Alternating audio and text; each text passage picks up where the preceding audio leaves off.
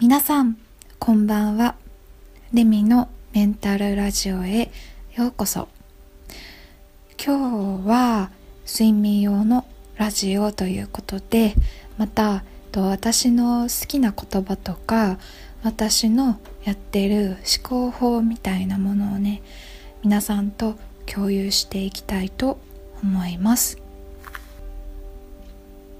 なんか人生生きててこうしんどいなとか辛いな生きづらいなって思う時皆さんもあるかなと思います。私もよくあります、まあ、そういう時にねすごくねあのいいなって思った考え方があってこれは人生は観光だっていう捉え方なんですね。これはね「あの世に聞いたこの世の仕組み」という本にね書いてあったことなんですけれどもすごくしっくりくる表現だったのでちょっとだけね紹介してで私の考えも一緒にシェアしたいと思います。人生っていうのは、まあ、観光だと、うん、で、まあ、私たちのこの肉体体ですね。これをレンタカーというふうに捉えるんだそうです。はい。えそうするとこう自分の体ねこのレンタカーに対して外見見た目とかねあるいはレンタカーの性能とか機能とかそういったところにコンプレックスを抱いている人がねいるとか。あとはオプション付けとかカスタムすることに必死になっている人がいたりとか、ね、非常に多いですよね。っていうことがね書いてありまして。いやー本当にこうそう言われてみるとそうだよなって思いますね。うん。まあ、つい自分の外見とかなんか自分のこう健康状態とかそういったところに非常に目を向けてしまっていてね。で本来は人生ってのは観光なんですよと。ね。レンタカーを借りてもうひたすら観光を楽しむっていうのが人生の目的なんだけどもその借りたレンタカーねレンタカーの方にばっかり目を向けてしまってこれをなんかいかによく見せるかとかいかに、ね、機能性能を良くするかみたいなところばっかりにとらわれてしまうとせっかくのドライブとか観光っていうのが楽しめないですよっていう話なんですね。うん、これは本当になるほどなって思いますね。やっぱり自分の外見とかね。まあ、自分があるこう病気をしてしまった人であればねその健康とかそういったところにすごく執着したくなれますよね。私もすごく執着してしまいますね。あとはこうね。若さとか美貌みたいなところに執着していると、まあ、それって年を、ね、重ねていくうちにどんどん、まあ、失われていきますけれども。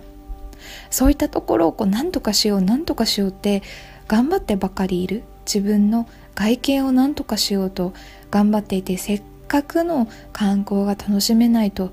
ああ確かにもったいないよなって思いますね。はい。そしてえどんなにね最悪に思えることがあっても本当は当初から予定していた観光地の一つだと失恋峠とか借金谷とかね。えそういうふうに書かれてるんですけれども。ああそういう捉え方ができるかっては気づきましたね、うん、例えば自分が何か挫折を経験した時とかにね辛い思いをした時とかにえなんで自分だけこんな辛い思いしなきゃいけないんだろうとかなんでこんなひどい仕打ちを受けなきゃいけないんだろうってそのこう辛い出来事にこうのめり込んでしまって引きずり込まれてしまって抜け出せないっていうことまああると思います。本当に人生って予期せぬことが起こってね、うん、本当にひどいなって思いすることありますよね。まあ、これはちょっとスピリチュアル的なね話になりますけども、えどんなこう経験ももともと予定していた、ね、それを経験しようと思っていたそういう観光地の一つだっていう捉え方がねできますよっていうことですね。うん。まあ、なのでその旅行自体やね観光自体をちゃんと楽しもうっていうふうに思うようにすることが大事なんですよってありますね、まあ、なかなか難しいと思いますけどね。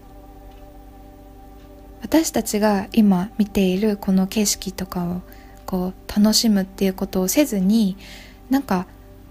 将来のことをいろいろ考えて不安に思ったり心配したりとかいろいろあると思うんですけどもそういうまだね到達していないなんか将来の目的地みたいなところばかりをこう考えてしまっている。そういうのっていうのはやっぱりもったいないですよっていうこと書いてありますね。よくなんかスピリチュアルの話とかね本とか 私好きで読むんですけどよく言われてるのが幸せになりたいね今の自分の状況から救い出してもらっていつか幸せになりたいそういうふうに思っているっていうことは今の自分の現状を否定して今の自分は不幸だっていうふうに思うことになりますよってま、よく言われてるんですけどああこれもなるほどなって思う時がありますね。私たちはその今ねこの瞬間を生きてる中で幸せって小さなところでも見つけられるはずなんですよね、うん、日々の生活の中でもこうちょっとしたことになんか幸せだなって思えるようにする。これは結構思考法として日々習慣づけていくと簡単なことにね幸せを感じやすくなるかなって思います。例えば朝起きてね太陽の光を浴びてああ気持ちいいなって思う。ああ太陽がよく出てて幸せだなって思うとか。ねコーヒーをいっぱい飲んでああ美味しいな幸せだなってほっと一息をつくとかね。それから、まあ、ご飯なんか自分の食べたいものを食べてああ美味しい幸せって思うとかね。夜あったかいお風呂に浸かってああ気持ちいい幸せって思うとかね。そういうふうに日常の中で幸せと感じることのハードルをどんどん下げていく。うん。ちっちゃなことでもいちいち幸せだなって思える癖をつけていくとそのうちああ幸せになりたいな。自分は今幸せじゃないからいつか幸せになりたいなっていう思考からあ今幸せだから私はハッピーだなっていうふうにね少しずつ思えるようになってくるのかななんて思います。まあなかなか難しいですけど小さいところに幸せを見いだすっていうのはまあ毎日ねちょっとずつできることでもあったりするのでおすすめの考え方ですね。それからもう一つ私のあの好きな教えがあって中道の教えっていうのがあるんですよ。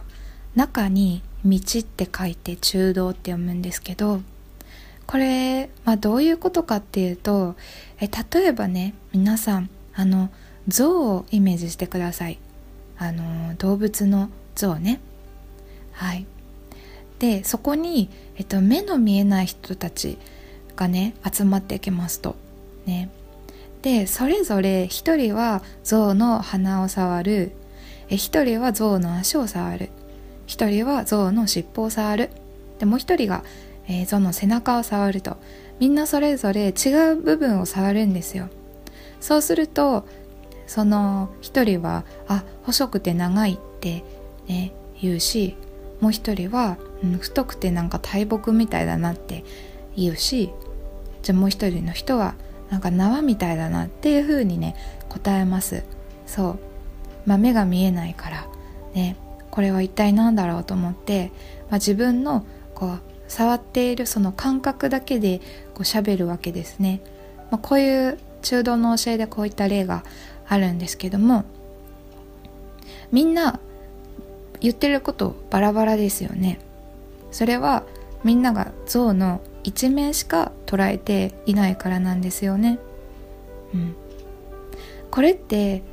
この例だけじゃなくて私たちが日常のこう生活の中でもすごくやってしまうことだなって思うんですよ。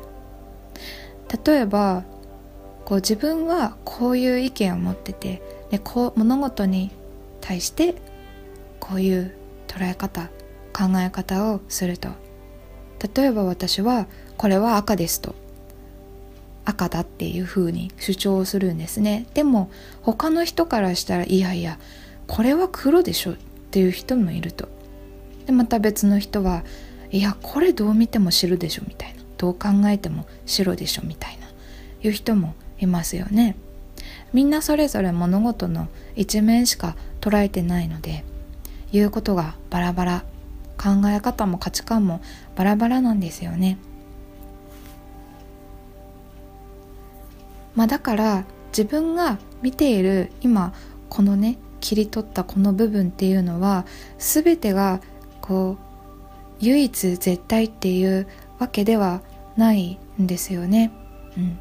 自分はこういうふうに思ってるけどこう捉えてる人もいるしこういうふうに別の角度で捉えてる人もいるんだね。まあそういうことが結構こう大事だったりします。そうするとなんで私はこう思ってるのにあの人はこんなこと言うんだろうみたいなね、まあ、そういったイライラもちょっと減ってきたりするのかななんて思いますね。うん、物事の本質を見るときにやっぱり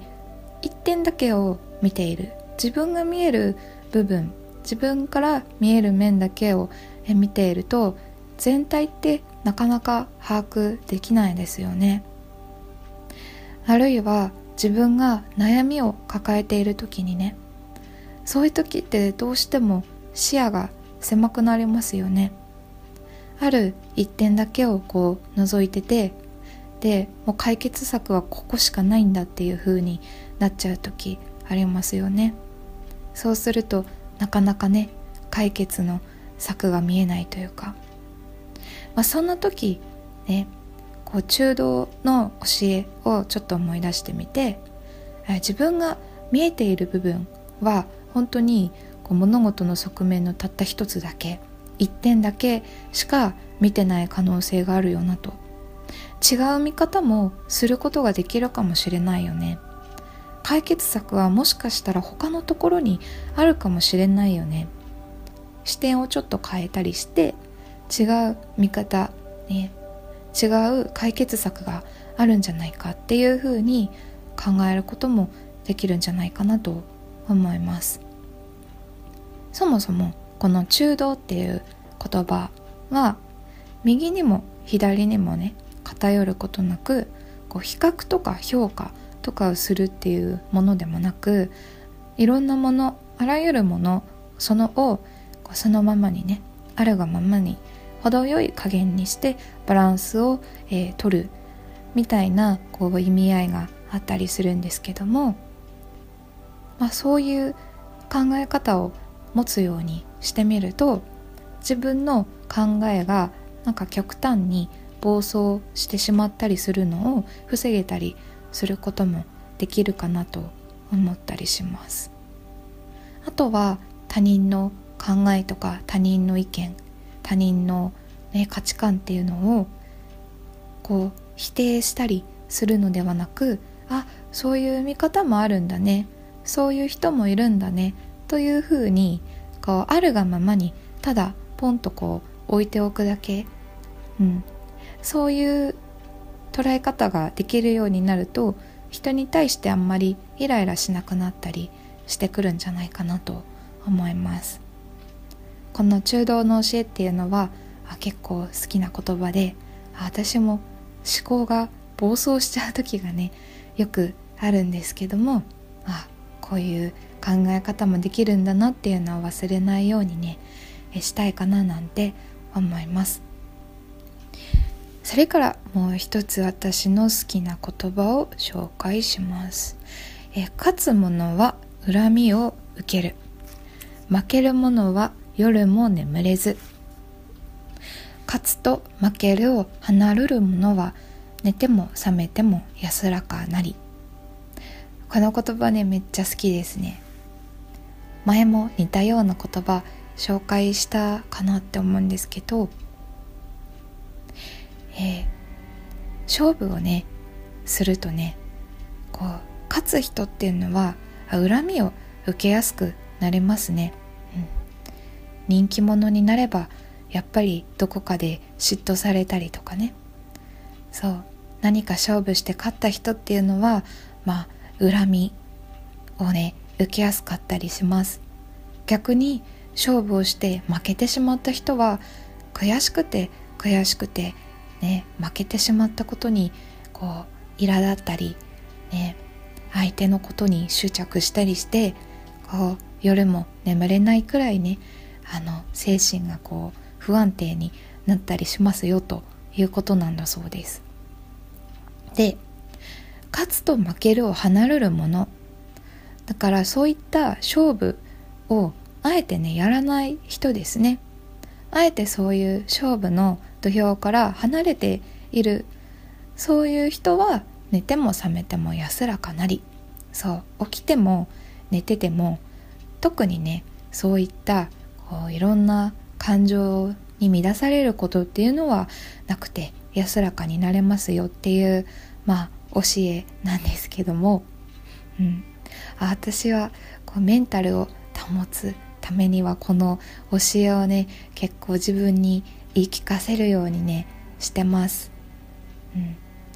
まあ、人間関係もそうだし仕事もそうですけどやっぱりなんかどこかで勝ち負けを競うようなことですね。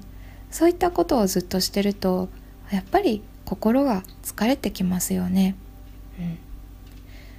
人に執着されたり人に執着するのもね両方ともやっぱり自分をこう疲れさせてしまうことあるのかなって思います。だからあえて争いをしない。争いを避ける、うん、こういうの結構大事かななんて思います。これは人間関係においてもね。例えばうんこうパートナーとね喧嘩してしまう時なんかもありますよね。うん。こうそういう時って相手をね怒らせてしまったりあるいは自分が怒ってしまったりとかあるかもしれないです。どうしても冷静になれなくてね。そうすると関係がギクシャクしてきちゃったりすることもあると思います。あえて戦うっていうことをせずにね淡々と自分の気持ちを伝える、うん、勝つとか負けるとかねそういうことをせずにね話を伝えるっていうこともできるしそうするとお互いも穏やかな気持ちでいられたりするのかななんて思いますね。SNS とか見ててもそうですよね。まあちょっと尖った発言をするとねなんかヒートアップしてしまう人がいたりとか、ね、それに対して反論したりとかね、うん、起きてしまうこともありますよね。だけども自分はあえてそういう土俵に立たない。人を批判したりするようなことは自分からはやらない。それだけでもねだいぶ心が安らかになるかななんて思いますね。まあ親しい人とうまくやるっていうのはすごく難しいしこうずっと喧嘩しないでいられるっていうのも難しいとは思いますけどこの勝つと負ける勝負っていうところから離れると心は安らかになるんだっ